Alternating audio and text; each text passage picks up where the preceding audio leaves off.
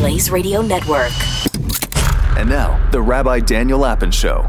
The more the world changes, the more we find comfort in the things that never change. Never change. This is Rabbi Daniel Lapin on demand on the Blaze Radio Network. Welcome, happy warrior, to the Rabbi Daniel Lapin Show, where I, your rabbi, reveal how the world really works. Thanks for being part of the show and for joining us here. And, uh, you know, I realized this uh, past week that if I wanted to really expand the number of people listening to the show, what I should do is retool the show to be all about how wonderful we all are. You don't have to change. Just keep on doing more of what you're already doing. You're fantastic. Everything is wonderful. You are all incredible human beings. You've all achieved the apex of your accomplishments. You are everything you could possibly be. You are living your best life now. And I am sure that if that would become the theme of the Rabbi Daniel Lapin show, why, my popularity would soar most gratifyingly. But alas, I cannot do that because my reputation for veracity compels me to tell you the truth. It compels me to turn aside from the seductive occupation of massaging you with warm butter. No, I have to tell you the truth. And the truth is, not only are you capable of becoming better than you are today, but you must become better than you are today. Not only do you need to recognize that yesterday you were not as good as you are today, and today you're not as good as you could be tomorrow, but you have to recognize that that is the direction of the most satisfying and fulfilling life imaginable. This is not easy, and uh, I know it's far from welcome because only a real happy warrior is comfortable listening to a conversation that essentially says you're not perfect. There is room to improve. You know your five F's your family, your faith, your finances, your fitness, and your friendships. Well, guess what? You could actually do better in your finances. If you focused correctly and you made the necessary changes in yourself, yes, you could earn dramatically more revenue each year than you're earning now. And by the way, with the inflation officially cited now at 9.1%, and in truth, somewhere between 15 and 20% right now, uh, obviously increasing your revenue and improving your finances is a desirable thing. It's a good thing to do. And at exactly the same time, are you really telling me you cannot improve your family situation? Are you married to somebody? Is that marriage relationship as wonderful as it could be? Or do you still have to find a person to marry? Do you have to become the right person to get married? How about fitness? Is your weight where it should be? You know, is uh, all all these metrics of, of health and fitness uh, are they where they should be? Are they where they could be? No, of course not. And I don't even have to see you to know that. I can just, I know myself. We're all capable of improvement. Friendships, um, uh, have I maintained friendships correctly? Are there any l- friendships that are uh, dwindling in intensity that with a phone call or a get together I could nourish and restore? Right? And how about faith? Uh, my connection with God, yeah, there's probably a thing or two you could do about that, right? I would imagine. And uh, so it is with uh, each and every aspect of our beings, our family and our faith, our friendships, our fitness, and our finances. All of those could be improved. But how is the question? I'm going to tell you that today. That's what this show is all about. How? There's an awful lot of false indoctrination and propaganda out there, right? It's all based on making us deterministic uh, in an animalistic kind of a way. Uh, all of what you're going to hear out there in the culture um, is based on the presupposition that we are nothing but another form of animal. We're another spot on the spectrum of life. And uh, we human beings are nothing special and nothing different. Well, this is a false perception of reality, and you obviously shouldn't take my word for it. You should look around you and see whether those groups of people in your culture, your country, your society, those groups of people who have wholeheartedly bought into this idea that we are nothing but animalistic, and I'll give you three specific examples in just a moment, you could ask yourself are they happy? Are they free of anxiety? Are they fulfilled? Or are they, in fact, the least happy examples of humanity. And let me give you three quick examples. Uh, one of the wrong beliefs that we are propagandized to believe is that since we are all animalistic, we're all basically predeterministic in the sense that everything we do is just a function of stimuli. It's a function of the way our brains are wired. And that pretty much controls everything we do. Everything is driven by a biological need for survival and a biological imperative to spread our genes. That accounts for absolutely everything that we do. The reality, of course, is that nothing could be further from the truth. It is a very distorted picture of humanity, and consequently, the prescriptions that that approach offers for success in your life uh, are going to be seriously flawed. Uh, no, we're not hardwired to do certain things like become alcoholics or be behave in a homosexual kind of a way. No, we're not hardwired to do any of those things. Do I realize that I am contradicting all that science says? No, I'm contradicting a lot of what scientists say. I'm not at all contradicting what science says. The trouble is that it is extremely difficult. It takes time, it takes research ability to actually put your finger on what science really does say because so much of this is considered politically incorrect and uh, professors, scientists, all kinds of people lose their uh, grants, they lose their jobs, they lose their positions, they sometimes lose their tenures for saying the wrong things on any aspect of these topics. And so the culture will tell you we're hardwired to do everything we do. Are you, um, do you gamble away the, the rent money? Hey, listen, come see a psychiatrist. There's nothing that we can't find a pill for that'll fix you because you've just got a, a temporary hardwired going on in you, a hardwire error in your brain. We'll fix that in no time. Uh, the only thing, of course, they believe that cannot be fixed is homosexuality. That is absolutely hardwired. It's kind of funny. And therein lies one of the firmest indicators that this is um, very far from a scientific perception. But be that as it may, that is what you're going to be told. Essentially, don't even think of changing. Uh, you know, if uh, if you are a uh, overweight, lazy person, hey, that's your body type. That's your personality makeup. Live with it. Don't fight it.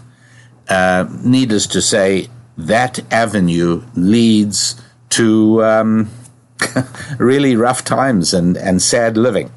Uh, example number two how about uh, there's no real difference between men and women that cannot be adjusted for, that can't be changed.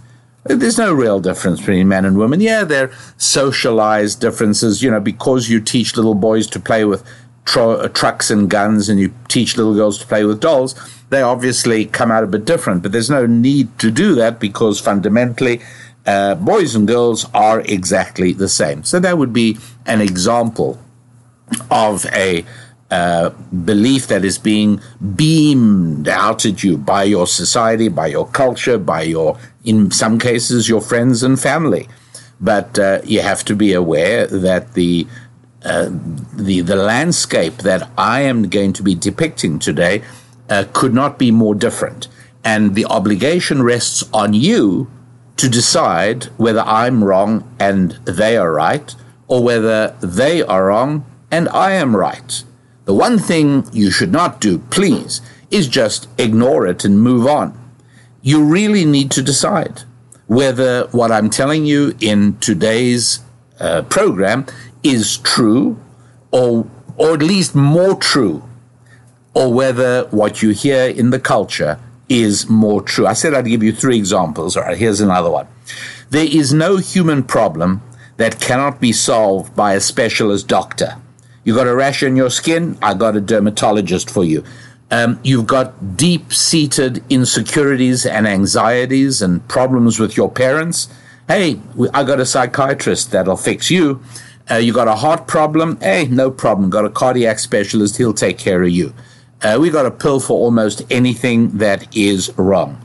So that would be uh, just three examples of the way the culture views human beings and uh, and how different it is from the way that ancient Jewish wisdom views human beings. No, we're not hardwired to do certain things. We are unique among all creatures on the planet in that we have a will. And unlike every animal, from uh, amoebas to orangutans that operate on instinct, we operate on will. And even though it is hard, we do have the capacity to will ourselves away from self destructive behavior towards uplifting and positive behavior. Uh, no real difference between men and women? Eh, not exactly. A huge difference between male and female, so important that it is laid out very early in the book of Genesis. Could have said God made human beings on a non binary spectrum, or could have just said God made human beings. End of story but very explicitly male and female. And so uh, you have to decide. You, you, know, don't say, well, that's the religious view, so I'm a religious person, so I should follow that. No, don't say that. Or, or don't say, hey, I'm an atheist, so therefore I have to reject that because it's a religious position. Um, forget the labeling of it, forget where it comes from. Ask yourself which view more accurately reflects the reality you see around you.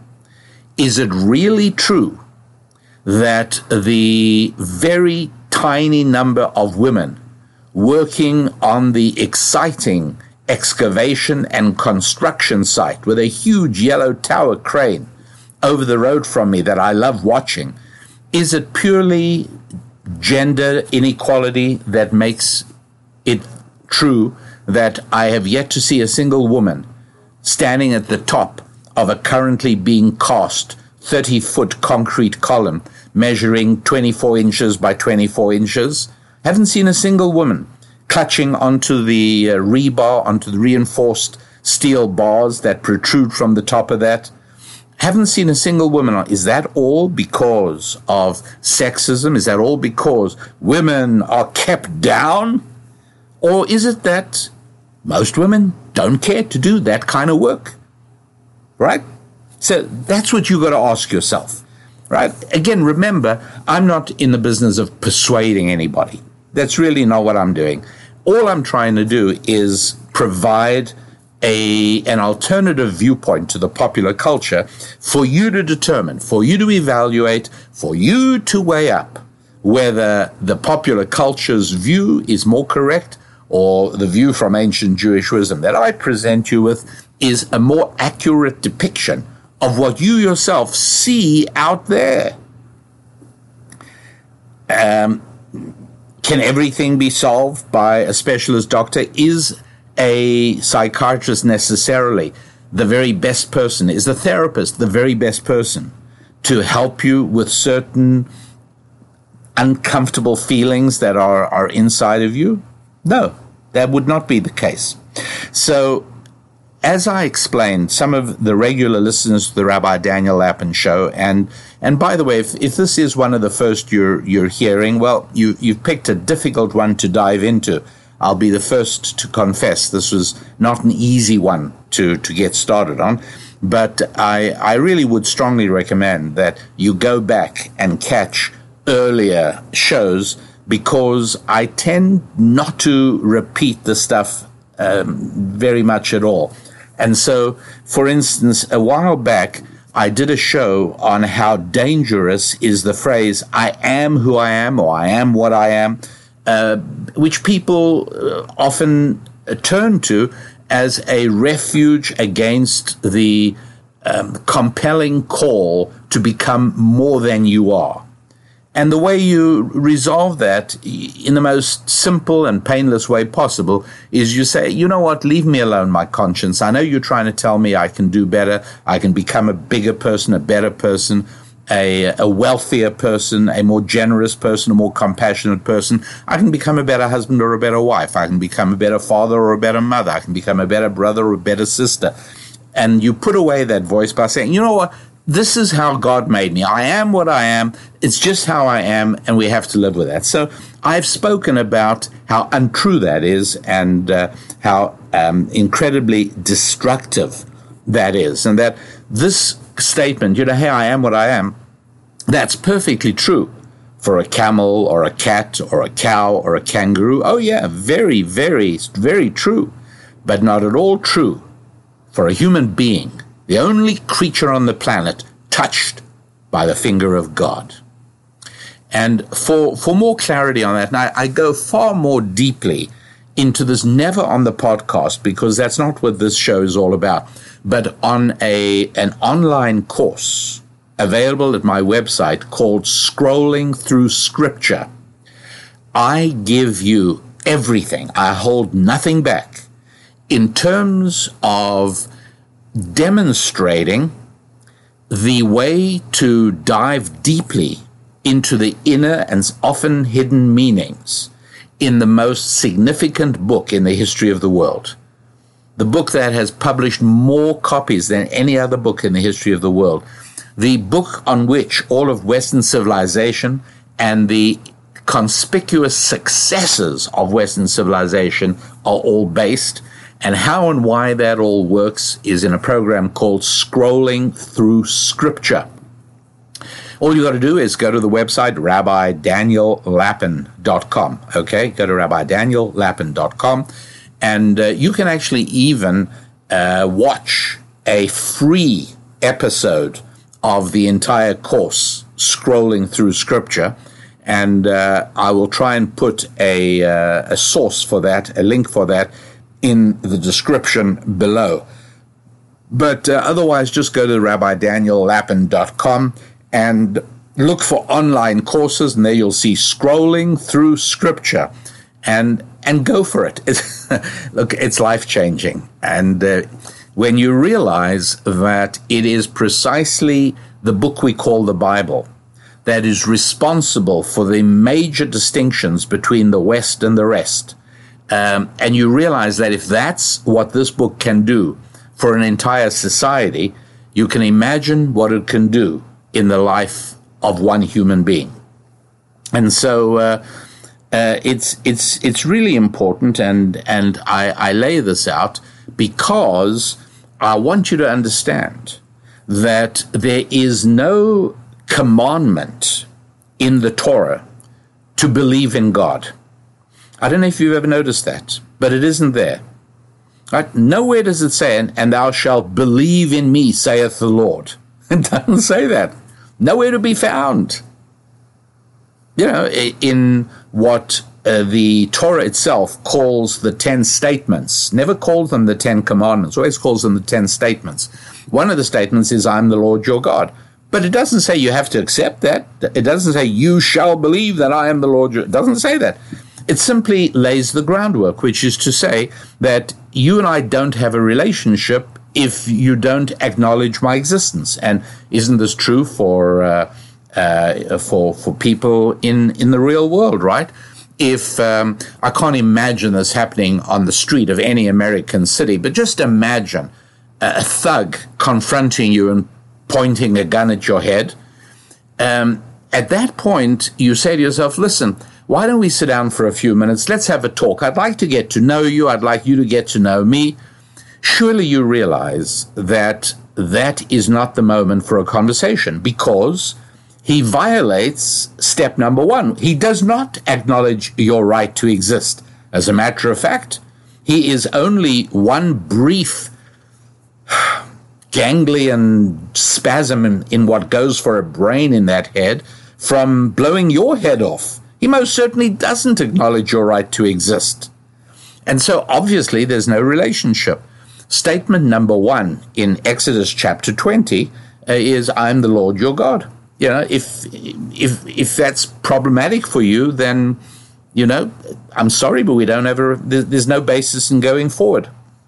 That's all that's about. But nowhere is there an instruction to believe in God. Isn't that interesting? Now, the, the great codifier of um, ancient Jewish wisdom was Maimonides, lived about a little over 800 years ago. And uh, when he codifies the rules, he says it's, it's, there's no commandment to believe in God. There is a commandment to know there is a God, which is an entirely different thing, right? Because nobody is commanded, nowhere in the Torah is anybody commanded to do something that is outside of their own volition. And so, for instance, uh, there would never be there would never be an instruction that says homosexual behavior between two men is prohibited if people didn't have any kind of choice, if there was no volition there. And nobody would be told, hey, you must believe in God. you can't force me. You can point a gun at me as Islam does and say you must profess a belief in Allah. yeah, absolutely. You got it. I believe. Yeah, it's amazing how persuasive a 357 Magnum can be. But um, in reality, you, nobody can command somebody else to believe in anything. All you can do is encourage behavior and um, and discovery and investigation that could result in what? No, not belief, in knowledge. So knowing there is a God is what I am called upon to do. I'm not never called upon to believe there is a God. No, not at all. So, what am I called to do?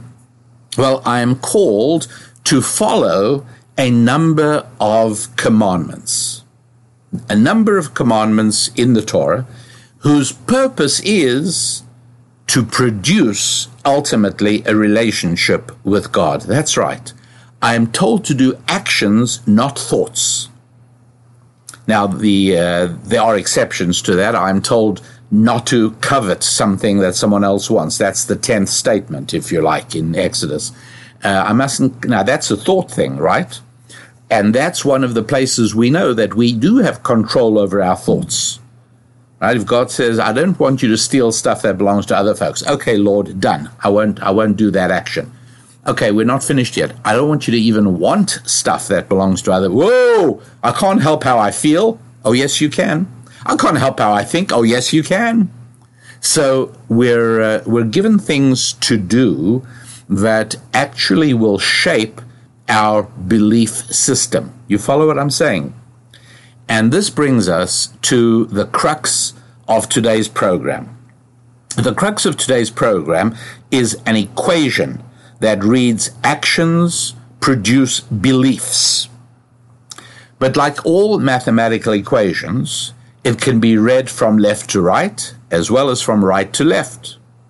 And so, just as actions produce beliefs, beliefs produce actions. Well, what are you talking about, Rabbi Lapin? Isn't this circular thinking? You know, actions produce beliefs. Well, beliefs produce actions. So round and round and round the roundabout we go. No, not at all. And uh, I will explain this again in the context of the idea that the uh, the Torah does not instruct human beings to believe in God; it instructs us to behave in certain ways. So, to give you an example, uh, I am prohibited from speaking gossip about other people. Well, guess what? Every time I exert that control over myself, I actually am impacting my belief system. I'll give you an example of this, and, and I'm sure that you would acknowledge this to be the case. Have you noticed who are the most adamant and vehement and emphatic opponents of smoking? It's always people who used to smoke and gave it up. That's right. They get really upset when you when you smoke. Got it? Why? Because the action of stopping to smoke is a huge exertion of force and will on your body. Your body craves the uh, nicotine and the tobacco, and you stop and you say, I will not be having a smoke now.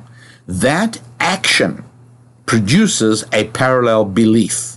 And the belief is, whoa, smoking is really bad. Well, but that's kind of why I gave up smoking in the first place. Well, yeah, that's that's what I have to explain. That's true, but the other way is also equally true in the same way that 8 equals 4 times 2.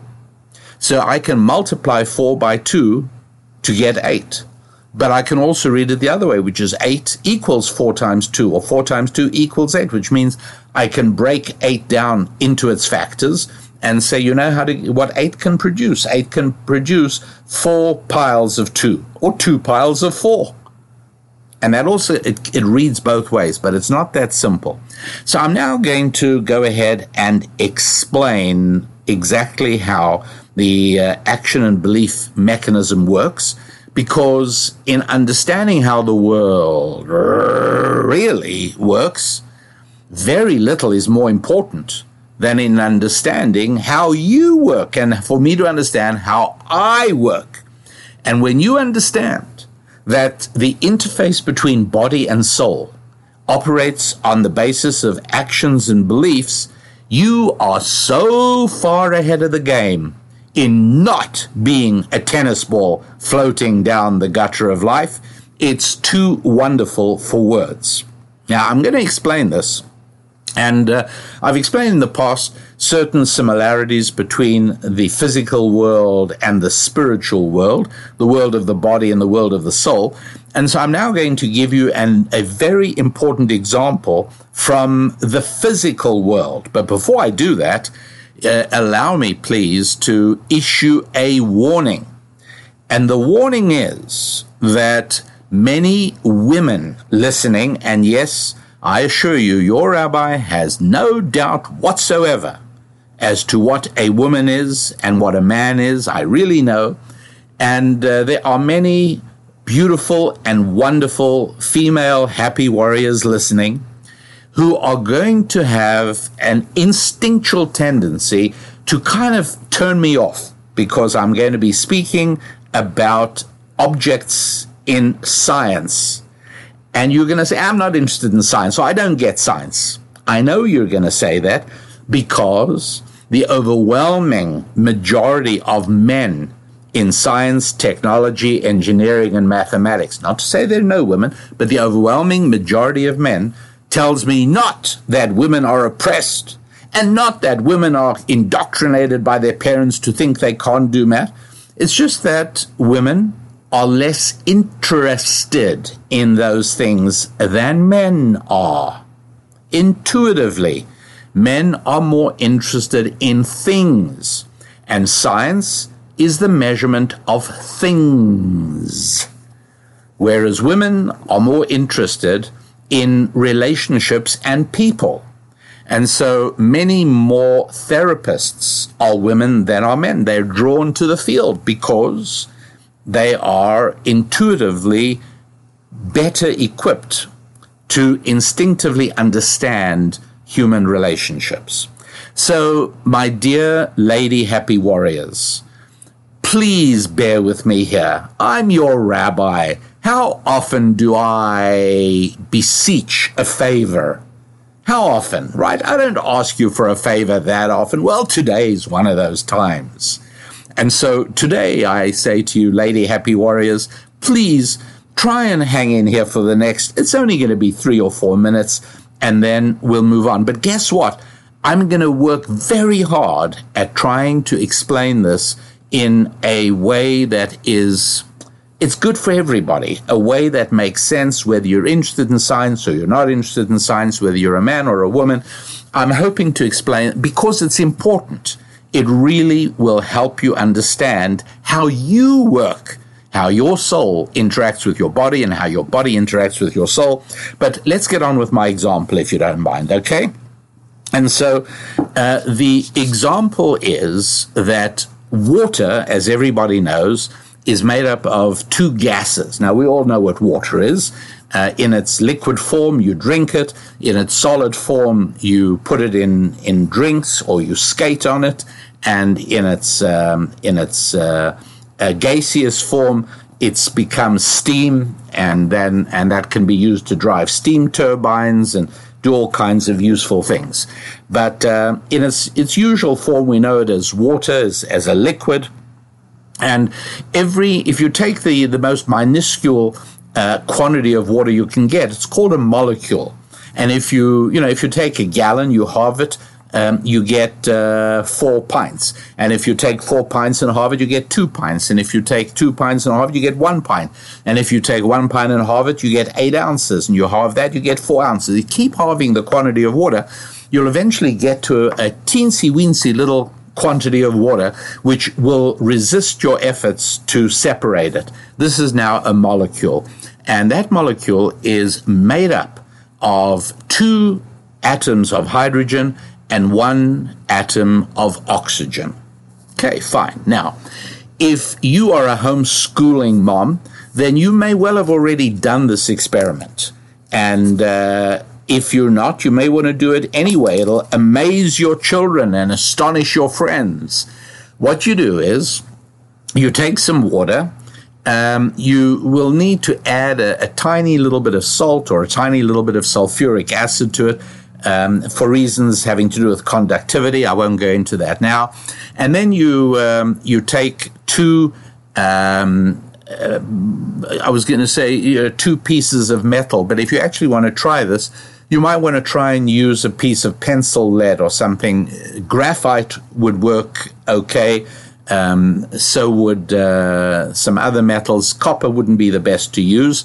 At any rate, take two pieces of metal and attach one to one side of a battery, attach the other to the other side of the battery, and immerse those, we call them electrodes, immerse them into the water. You're going to notice a stream of bubbles rising from each conductor, from each side of the battery from each electrode that is connected to the battery. Now, you could actually invert a, a glass over each rising column of bubbles. And after, if you, if you use the same size glass, you're going to notice after a while that one side seems to have twice as much air or gas in it than the other. And it's not air, it's actually hydrogen. And that's because there's twice as much hydrogen in every molecule of water than there is oxygen. Now, uh, this will carry on, and eventually you'll be able to end up with a little container of hydrogen, which hard to keep it trapped. It tends to escape quickly. It's so the the atoms of hydrogen are so tiny they even go through the space between the molecules of rubber in an ordinary balloon. You need a mylar balloon uh, in order to keep uh, uh hydrogen safely trapped, and then you get a lighter than air balloon. Uh, oxygen uh, is easier to get trapped, uh, to maintain and retain. Anyway, my point is that we are able to convert water into hydrogen and oxygen. Why? Because there's an equation that says H2 plus O, two atoms of hydrogen plus one atom of oxygen, equals H2O, e- equals water. But it also reads the other way. Water equals two atoms of hydrogen, one atom. So I've now shown that yes, indeed, water does equal two atoms of hydrogen, one atom of oxygen for every molecule of water. And I'm showing you, yes, there in front of your astonished eyes, um, the uh, by using battery power, you're actually able to convert the uh, the water into hydrogen and oxygen. Wow, terrific! So, see, I was telling you the truth. Uh, after a little while, it's going to stop doing it. Guess why? It's going to stop because you've used up the battery. In other words, I think you would agree that uh, what we've been doing is using energy from the battery in order to separate hydrogen and oxygen. The evidence is that when the battery dies, the bubbles stop rising. If you replace the battery with a fresh battery, you got no problem at all. And it'll start up again. Bubbles of hydrogen will rise from one electrode, bubbles of oxygen will rise from the other, and away you go. So this kind of reaction is, we call it an endothermic reaction because what it means is it takes energy.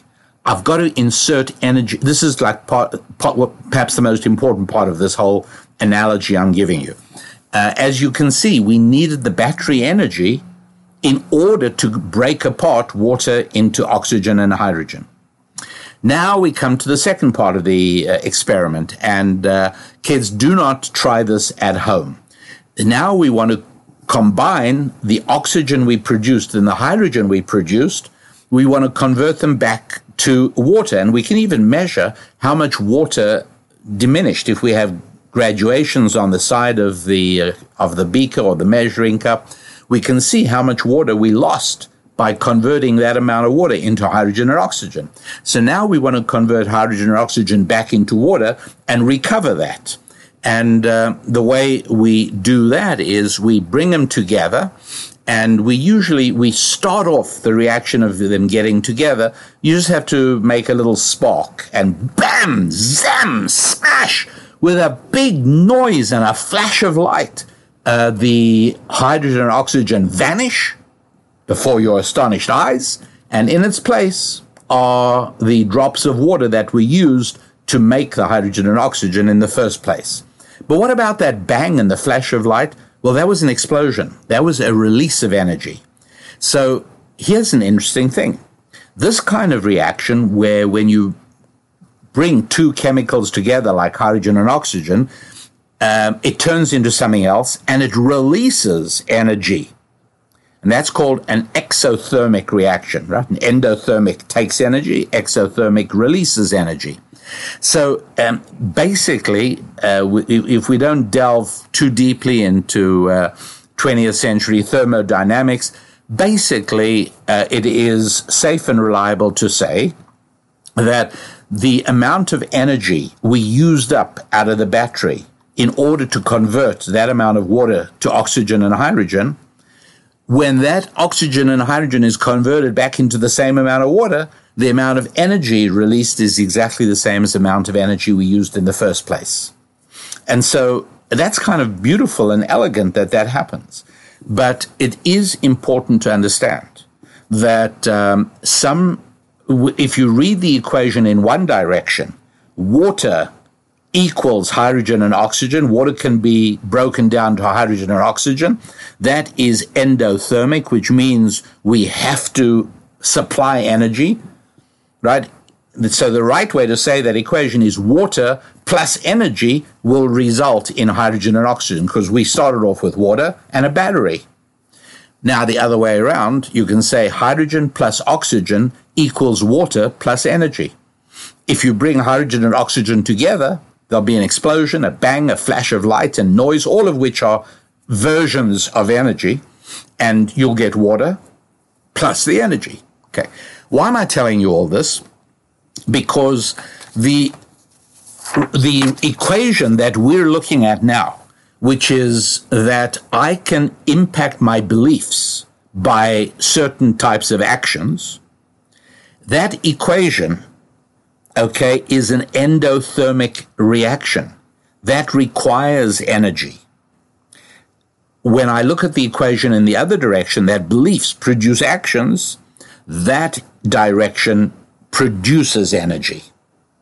Okay, so if you think back to this equation, which I hope you could imagine and visualize me doing, I took water plus energy in the battery and I ended up with hydrogen and oxygen.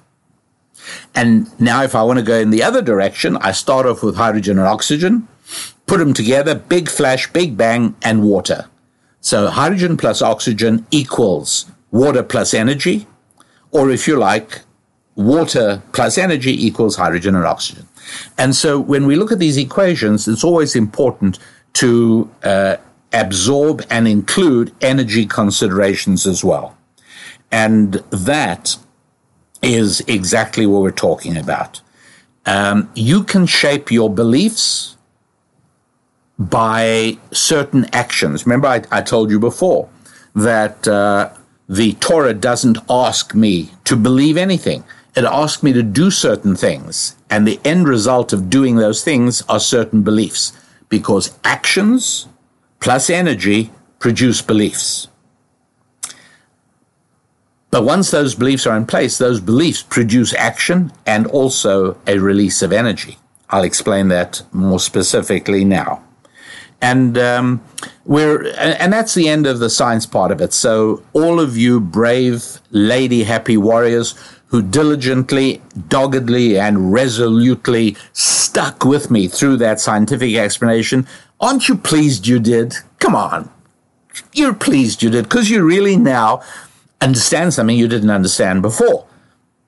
You may not have enjoyed it, but, um, well, I hope it was worth it.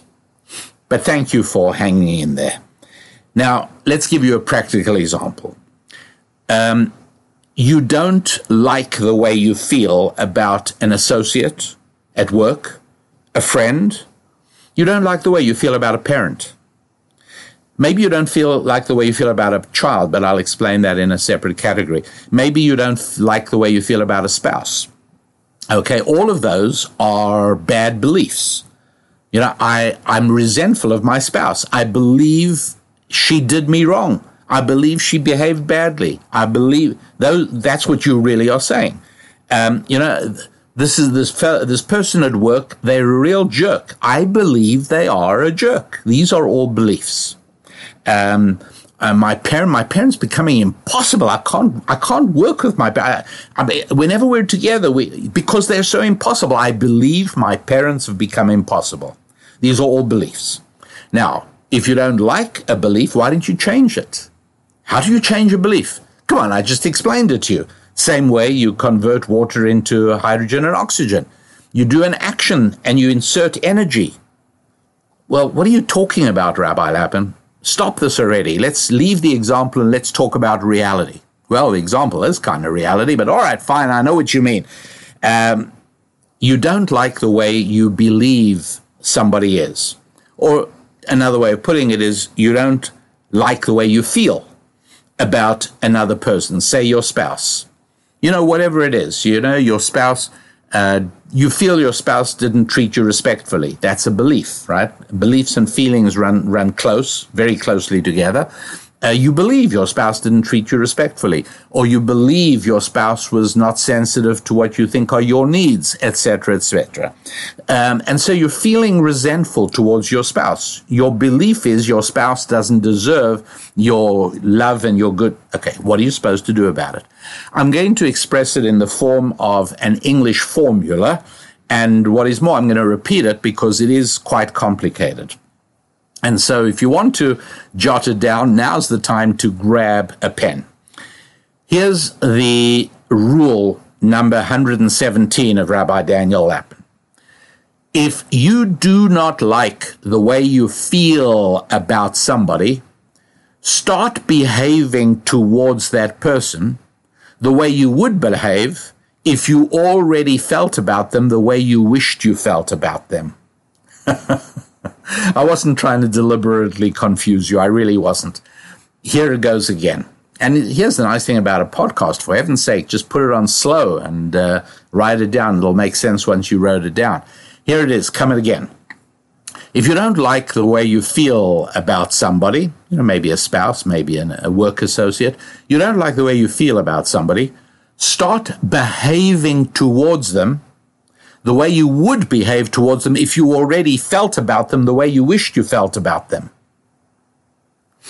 How about an example? Okay. Um, there's a jerk at work. There's always a jerk at work, right? What are you going to do about the jerk at work? Well, you could quit and go and work somewhere else, but guess what? The jerk's going to follow you there. Oh, not the same one. There'll just be another one. But the point is, jerkiness follows you everywhere. Uh, so, what are you going to do? Well, uh, if you can't quit, maybe you can get him to quit. Nah, it's not going to be possible. So what is, well, wait a sec.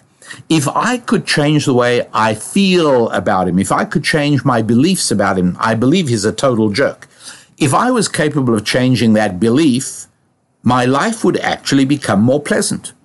Because if I could stop believing he's a jerk, which is like saying I stop feeling that he's a jerk, well, then I won't perceive him to be jerky. That's right.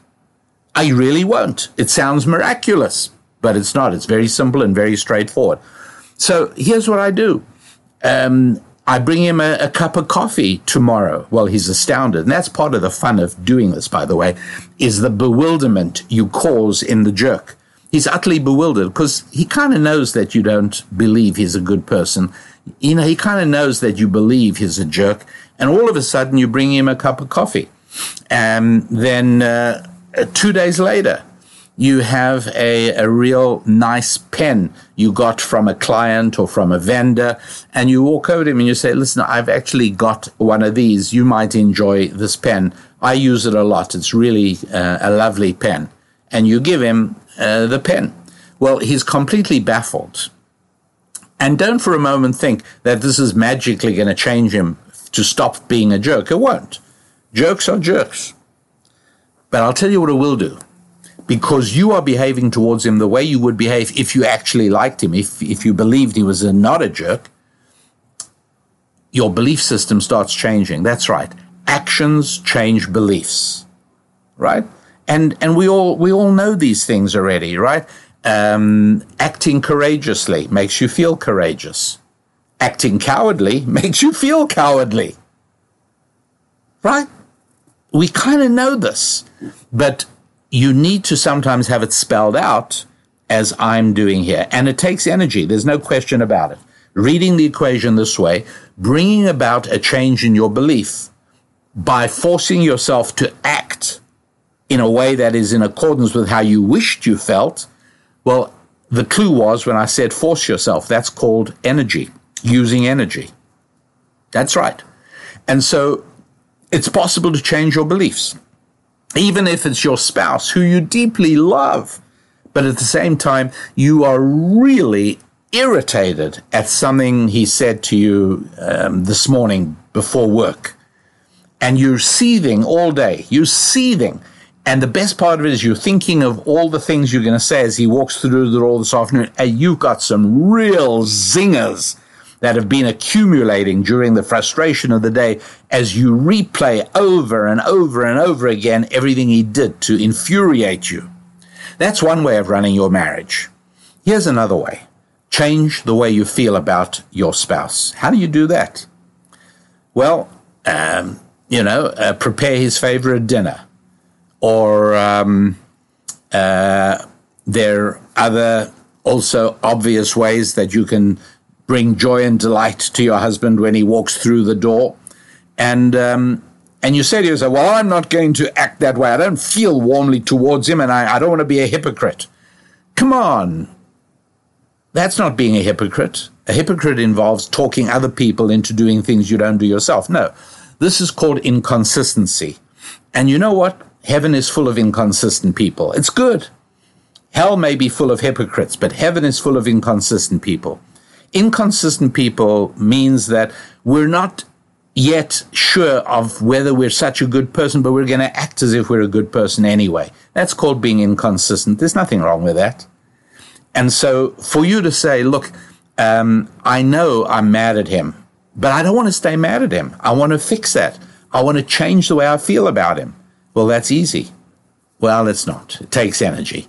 You've actually got to overcome the feelings of irritation and you've got to act now the way you would act towards him if you felt incredible about him. And that's how you change the way you feel and the way you believe.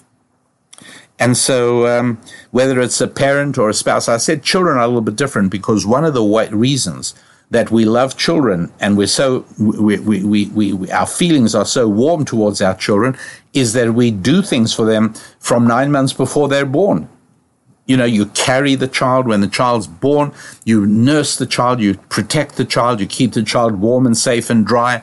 And then when the child wants to go to ballet lessons, you pay for ballet lessons and so on and so forth. You're constantly giving to the child. And that's one of the reasons why uh, parents love children much more unreservedly than children love parents because parents do more for children. And the doing more for children means that you end up loving them more because your beliefs and your feelings follow your actions. But wait, didn't I also say that uh, that beliefs also produce action? Yeah, sure, and that produces energy because when you think to yourself, you know, I just love my husband or I love my wife so much, I, I just I can't wait to be together with them again and and just uh, give them a gift or shower my love and my admiration and my affection and my adoration that is becomes life affirming and energizing because now you're letting a belief produce an action that releases all the energy that was needed in the first place to change the belief a, by means of an action. I do hope that I am explaining this in a in a clear way. I really do, because this is so life changing. And this is so life enhancing. It makes such a huge difference once you understand this aspect of how the world really does work. Um, it's incredibly valuable and makes a huge difference. So um, go ahead. If you need to listen to it again, go ahead and listen to it again. But just realize that our actions produce our beliefs. And yes, I said I would allude to homosexuality earlier. Yeah, sure. There's no question about it that the more that a man engages sexually with another man, the more he believes that he's a homosexual. I don't, I don't doubt that for a moment. Absolutely. Because actions shape beliefs. There is no doubt in my mind about it. Um, also, um, we know that, uh, well, here, here's a controversial one again. Um, don't think I, I don't know how challenging some of the things are that I say, but I want you to realize that it reflects a deep respect that I have for every happy warrior because you are engaged in the struggles of life intellectual struggles, belief struggles, financial struggles, family struggles you are not only engaged in them, but you embrace them joyfully. That's why you're not just a warrior, you're a happy warrior. And so the fact that I present to you very controversial ideas is nothing other than a symbol of the respect that I have, knowing that you are able to absorb into your being an idea that might conflict with something you already think you know or you already believe, and that's okay. And I'm saying, let both these conflicting ideas function in your heart at the same time. Scott Fitzgerald, who wrote The Great Gatsby, actually wrote these words, and I know he wrote them. I know I've seen them, and for the life of me, I've had trouble finding them. I wanted to be able to tell you exactly where he wrote these words. And uh, I'm sorry I cannot, but it makes no difference because the, the words are powerful and they are true. And here they are. The mark of greatness in a human being is to be able to accept two conflicting ideas and to still be able to function. So, and by the way, I paraphrased it. I, I, I don't remember it word for word, but it's very close. And so, you know, at its at its simplest, I'll give you an example. A, um, a, a hardworking good man loses his father, who was a wealthy tycoon, and he had a great relationship with his dad. And I've actually had on more than one occasion a person come to me with feelings of tremendous guilt that they're happy that they are inheriting a huge amount of money from a beloved parent. And at the same time, this conflicts with their sadness and their grief at losing the parent. How do you cope with this? And I often quote that Scott Fitzgerald line that human greatness means specifically being able to have in your heart at the same time two incompatible ideas and to be able to continue to function even if they're irreconcilable. And I can't reconcile grief with happiness. That I, but I'm a human being. I'm capable of more than one sense at a time.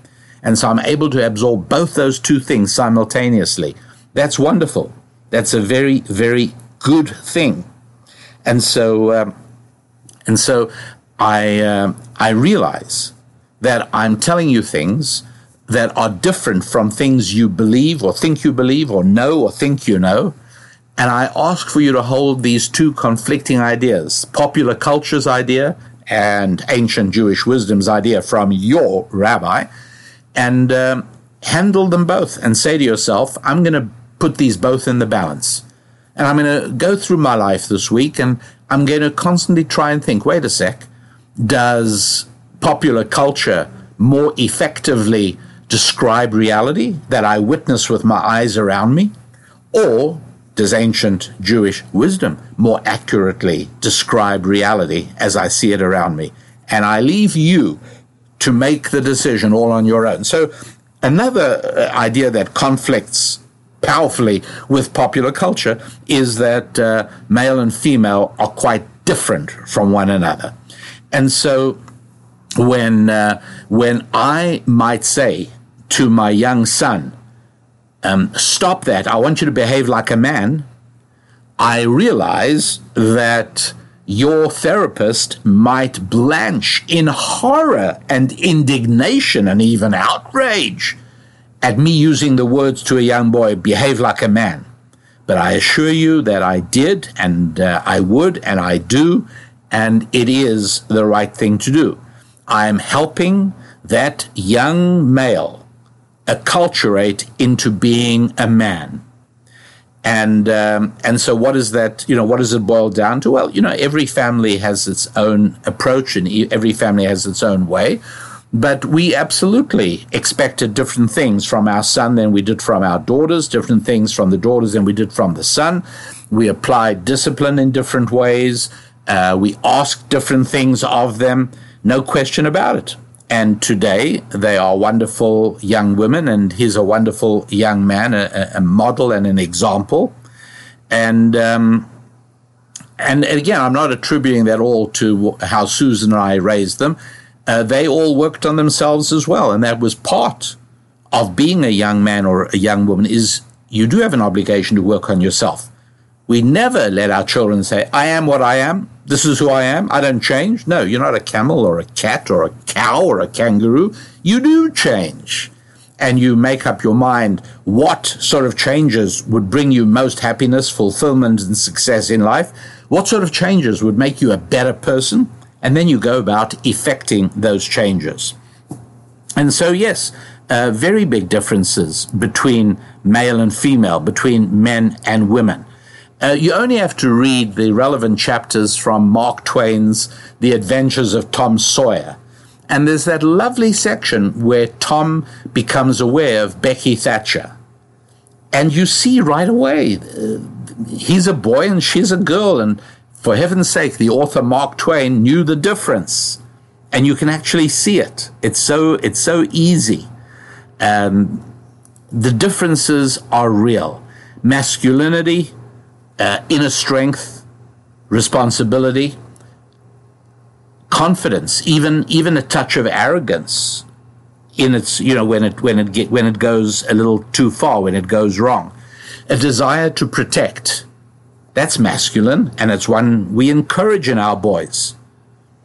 The idea of boundaries. Oh, courage, the demonstration of courage. Little Tom Sawyer showed, tried to demonstrate that he had courage to, to Becky Thatcher. That's right. Female, um, much more uh, receptive, more passive, uh, intuitive, much more intuitive than men, uh, capable of love and nurturing and tenderness, um, uh, aware of feeling, emotional, um, a, an innate willingness to surrender with a man, with a male, an innate desire to conquer, to project power. These are re- these are really obvious. it's it's it's ludicrous that I'm even saying these things. I keep saying to myself, "I'm boring you. You're yawning. Come on, tell us something we don't know." Duh. you know, well, but yeah, uh, I know, but in the culture out there, this stuff is uh, is is almost certainly in, for many many people in many professions. This can be career threatening to talk about these things in this way. It goes without saying. So I certainly, if you are in a situation like that, I certainly urge care and caution. But once again, action producing beliefs.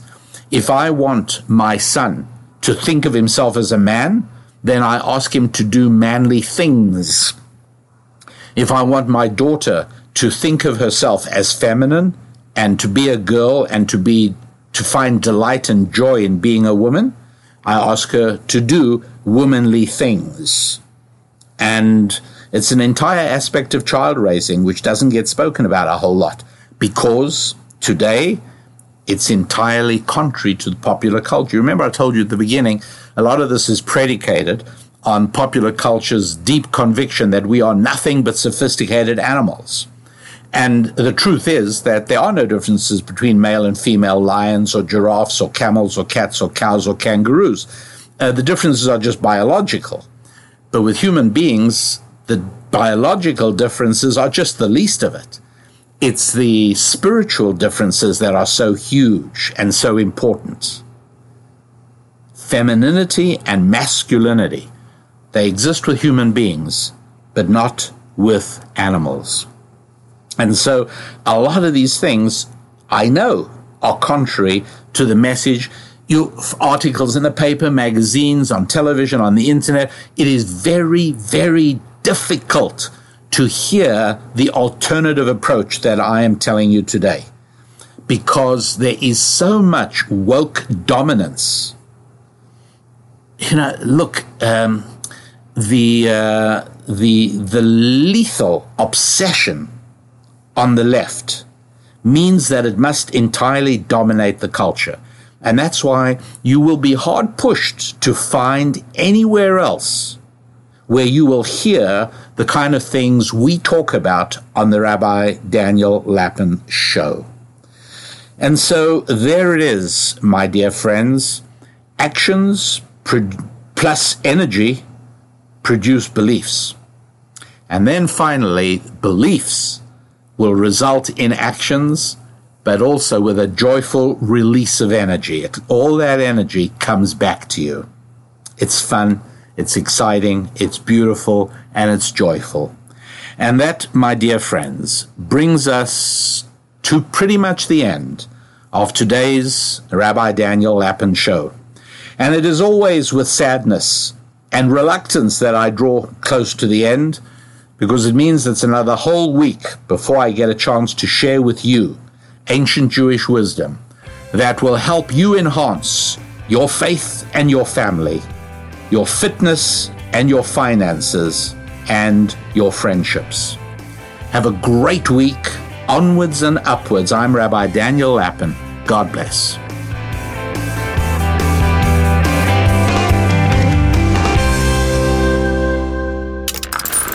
Stream and subscribe to more Blaze Media content at theblaze.com slash podcasts.